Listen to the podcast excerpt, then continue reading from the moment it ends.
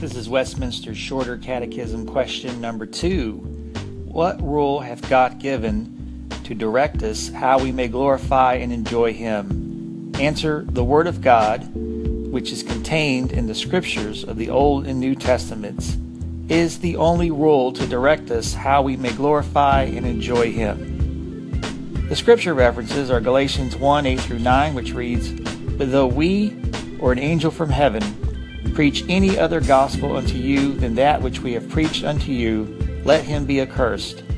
As we have said before, so say I now again, if any man preach any other gospel unto you than that ye have received, let him be accursed.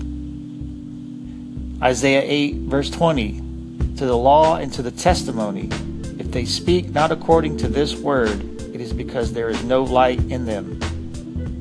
Luke chapter 16, verses 29 and 31. Abraham said unto him, They have Moses and the prophets, let them hear them.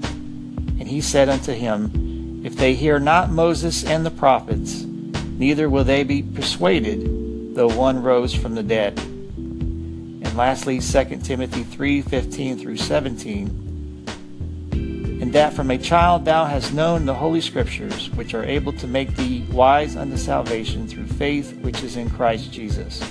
All Scripture is given by the inspiration of God, and is profitable for doctrine, for reproof, for correction, for instruction in righteousness, that the man of God may be perfect, thoroughly furnished unto all good works. This concludes the Westminster Shorter Catechism question number two, brought to you by thereignofchrist.com.